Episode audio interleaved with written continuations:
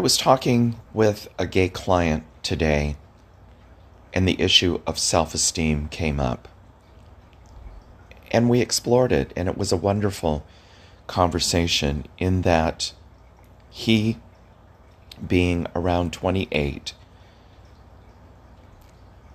seems to be doing so much better with self-esteem than I did around 28.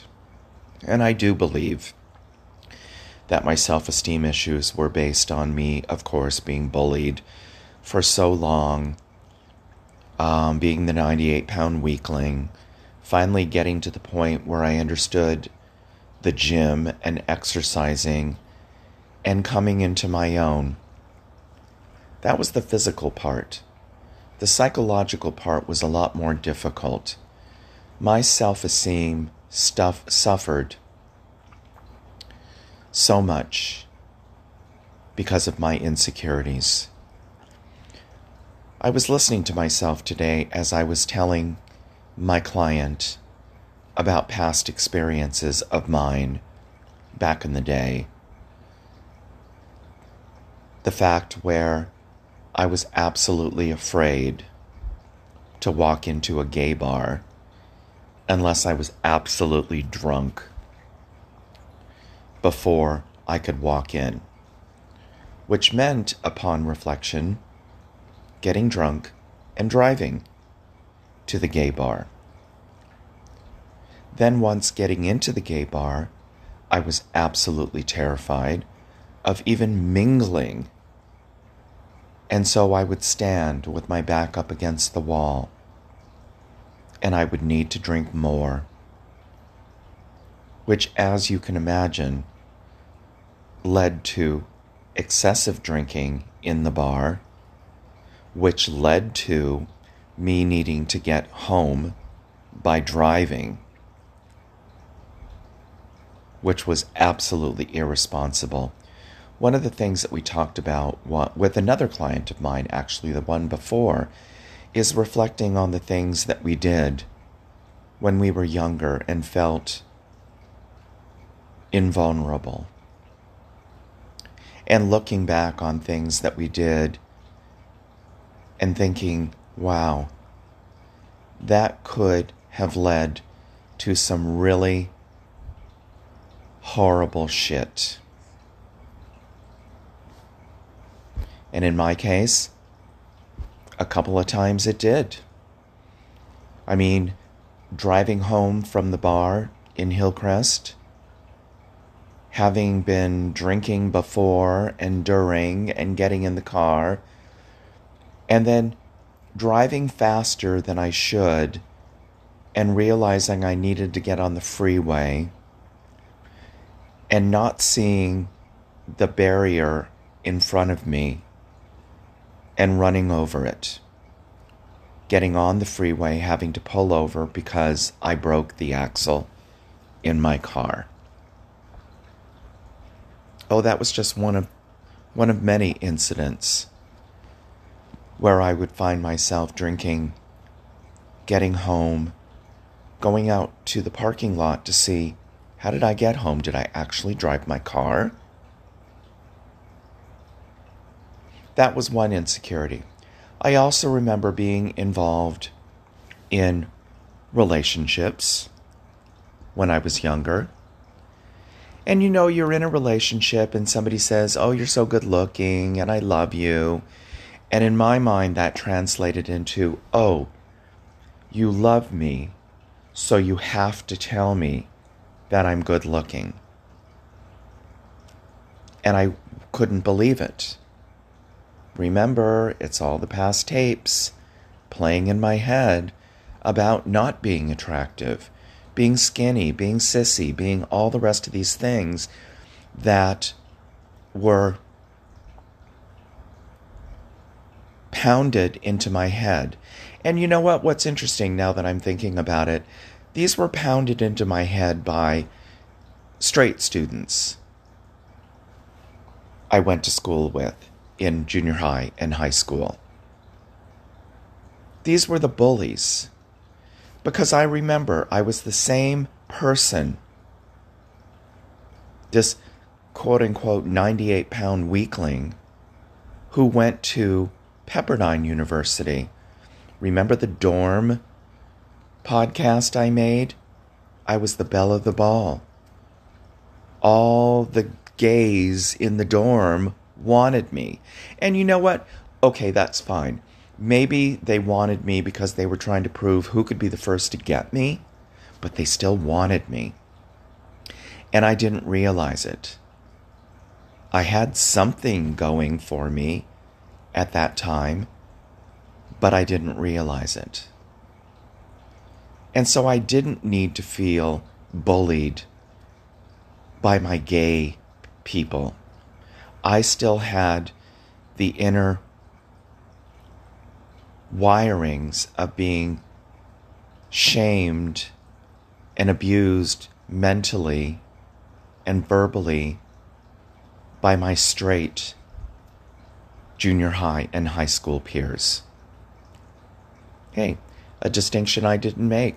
I just made it now. Didn't make it then. Would it have made a difference in the way that I looked at myself when I went to the gay bar? As opposed to generalizing that everybody thinks that I'm nothing. I don't know. But it led me to do things that I'm not proud of myself for now. Like the fact that, okay, I'm going to cheat on you so that I can prove to myself that somebody wants me. I still got it. I even would go so far, and again, I was talking with this client about to prove my self-esteem, my attractiveness, that I still got it. I would go after other guys' men. I didn't want their man. I just needed to prove that I could get their man.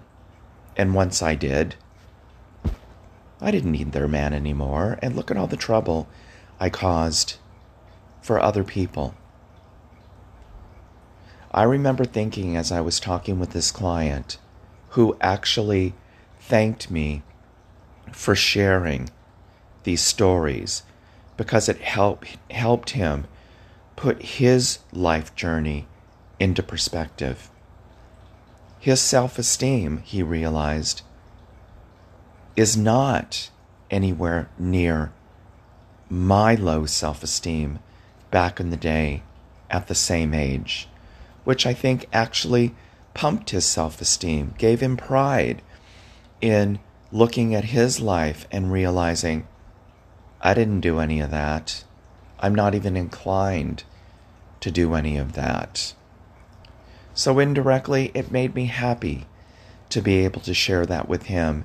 And indirectly, it made me proud of him to realize, no, I'm not there. That's not me. I take more pride in myself and realize my self-esteem is not as bad as I thought it was. Yay for my client. And actually, I say yay for me, because I was able to share another story. I amaze myself sometimes, in addition to other people, that I can look back on all these parts of my life and admit them and realize, yes, I wasn't doing the healthiest of things. Oftentimes they were horrible things, but I don't hold them against myself. I use them for good instead of evil. That's the reason why I do my podcast now. I have lived to tell, and I want to share it with other individuals. Granted, other people who are listening to my podcast may not experience something as intense as I did. But I also want individuals who are listening to my podcast to learn. Oh, maybe my feelings touched on this, or my thoughts touched on this to a certain degree. Now by listening to my podcast, it's going to be put into perspective. Oh, I did. somebody else feels this way or felt this way too, but not to the lesser degree that I feel it.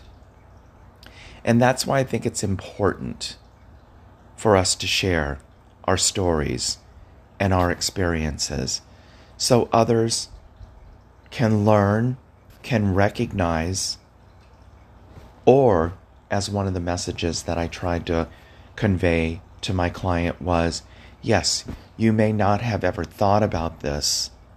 There may come a possibility one day where it crosses your mind.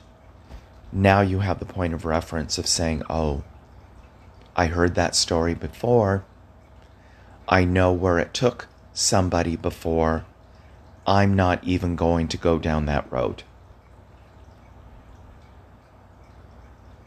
I love it. I love being able to share my stories. And I love that listeners, be it on my podcast, my clients, my friends, my family, will listen with an open intent to say thank you for sharing, because I have been through so many things. So many things I look back on now and think, wow, that could have been gone so horribly wrong for me. And if I can share my story so that it doesn't go horribly wrong for anybody else, living to tell is my gift back. Anyway, I've lived to tell. This is my gift. Till next time.